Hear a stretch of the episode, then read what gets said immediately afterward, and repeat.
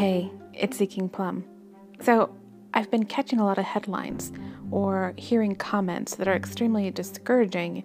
Things like social media runs on rage and we can't protect our kids from it no matter how hard we try.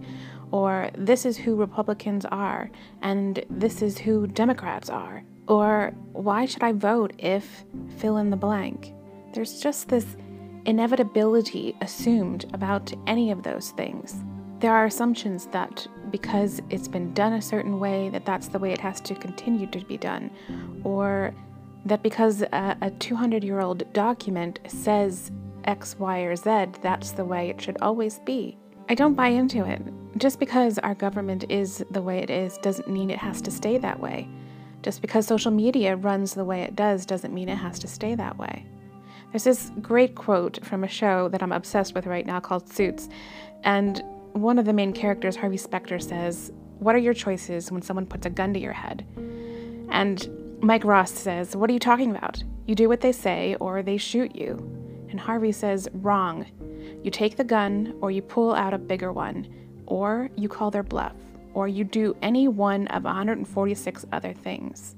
And that's just it. Just because John or Jane Doe can only see three options doesn't mean there aren't fifteen. Just because a document was written a few hundred years ago as a foundation doesn't mean the foundation has to stay the same. Sometimes a foundation of a house will crumble or crack and needs to be repaired or even replaced. If social media, or rather their algorithms, or better yet the almighty dollar, are driving us to become somewhat uh, brain dead or towards a greater rage towards different groups that are different than ours, rather than take a defeatist perspective or a, that there's nothing we can do, I think we have to find ways to incentivize the companies. When we're looking at government, just because the Constitution was written when it was written doesn't mean it can't be changed or added to. And just because we have the Electoral College doesn't mean that that's the way we should always do things. Maybe our population has grown to such a degree that it requires change. You could pick out any number of things that could do with some improvement. And that can be done. Just because it's always been done a certain way doesn't mean we're stuck. I think when you are talking about something that's already established, such as social media or the government or pick anything like that, it is going to be very difficult to enact change, but not impossible. I don't think that you have to destroy something to rebuild it better.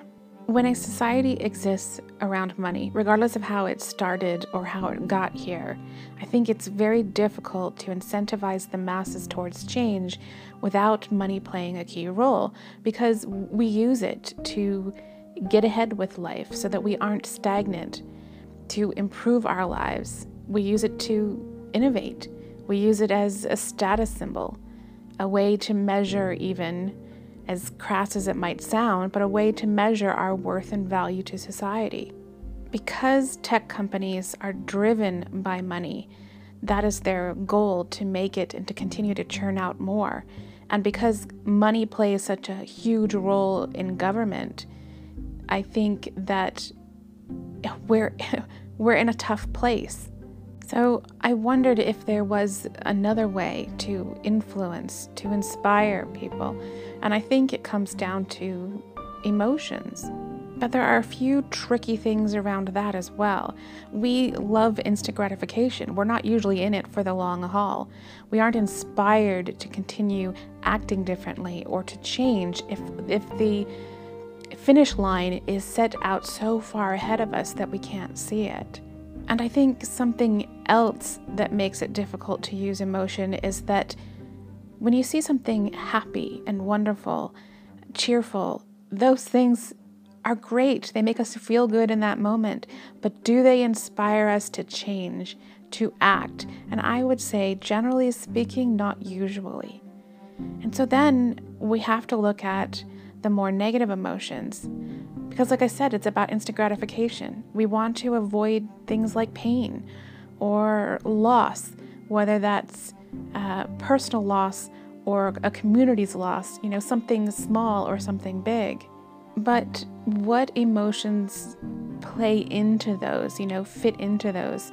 I think to some extent it's things like shame and guilt and peer pressure, but they don't have the same kind of weight that they once did. And I think that's in part because when you get on the internet, even if you think you have an individual, uh, isolated perspective, you can find a group of people who are like-minded. And that's really what it's about, right? Being accepted, being acknowledged, and being a part of something, a group, a community, so you don't feel alone.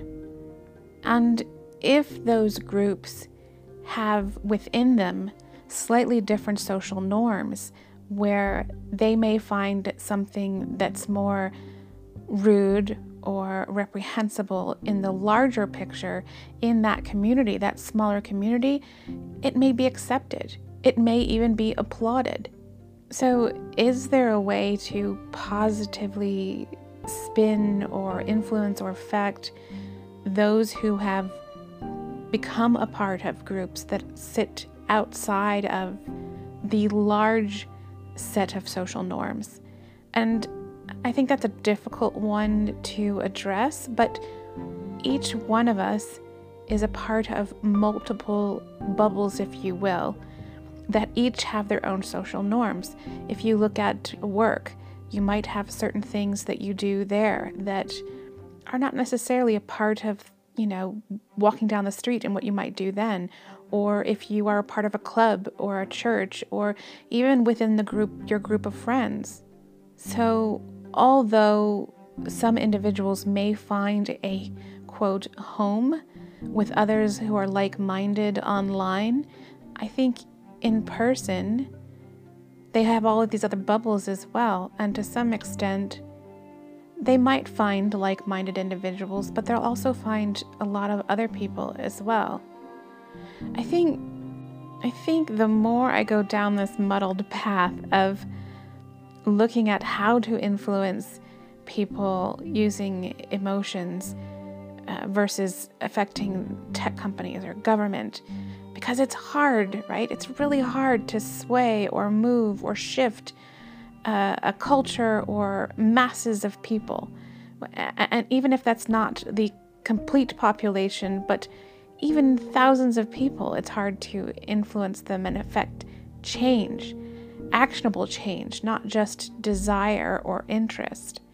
I kind of think there's this snake eating its tail when, if we changed ourselves, the masses, to influence government, to influence tech companies, et cetera, they would have to, to some extent, move with the masses if they want to continue to make and build their their piles of cash. On the other hand, if the tech companies change, if the governments ch- change, then they have the ability to affect the masses. When it comes to creating a blueprint for change, a map, I think there's far more to it than just stats and data and logic and this is what people want. I think you have to consider our humanity. I'm not saying those other things aren't important. They are, and they do play a part in creating that blueprint. But we also have to consider psychology and sociology, even, even I think our physiology. Because although it might be negative emotions to get the ball rolling in a new direction, I think that it might be positive emotions that keep that momentum. Here's a, a strange example for you, but look at the open concept living space, the idea of that. Like, who came up with it first? And why are people drawn to it? I think it's not just because it's becoming the latest fad, but I think it makes people feel good to be in that space. So it's not just about the logistics of being able to see your kids in the other room, able to cook when you have people visiting and all be in that same space together. I think it's about the feelings it gives you. And I would say it's not even always just the positive feelings that I think help momentum. It's the ups and downs. It's those unexpected highs and those unexpected dips. I mean, I'm just thinking about television, for instance.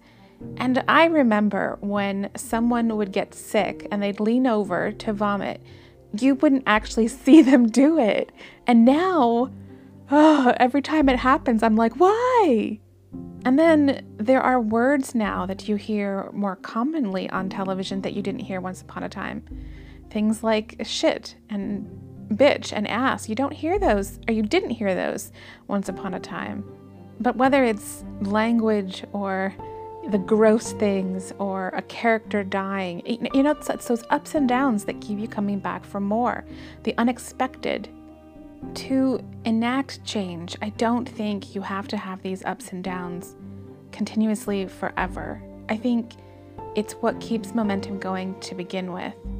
But I think that's really difficult to plan for, to work into maybe a business plan uh, or model, or how to inspire a large group of people. But if we go back to that Harvey Specter quote, that you take the gun, or you pull out a bigger one, or you call their bluff, or you do any one of one hundred forty-six other things, I think that although it's difficult, it doesn't mean it can't be done. Another quote I read in an article entitled, "Why Do All Websites Look the Same?" The author wrote, "We've become far too obedient to visual conformity, economic viability, and assumed expectations." And I think that although he was talking about the look of websites and how they're laid out, I think this quote can apply to so many things, partly because we've been so influenced by the internet now that it spills out into everything else we do and how we think and how we act. It's why we think we're stuck. It's why we think we have to follow the drive of money. And it comes back to our humanity. Conforming is about consistency and dependability and knowing that we fit in somewhere. There's a sense of safety, stability. And when a part of us, maybe even biologically speaking, hungers for that, for all of those things, safety, assurance, acceptance, you know, then it makes it all the harder for us as individuals or within communities or as masses or for tech companies or the government. It makes it difficult for us to move into and continue with change. But I don't think it's impossible.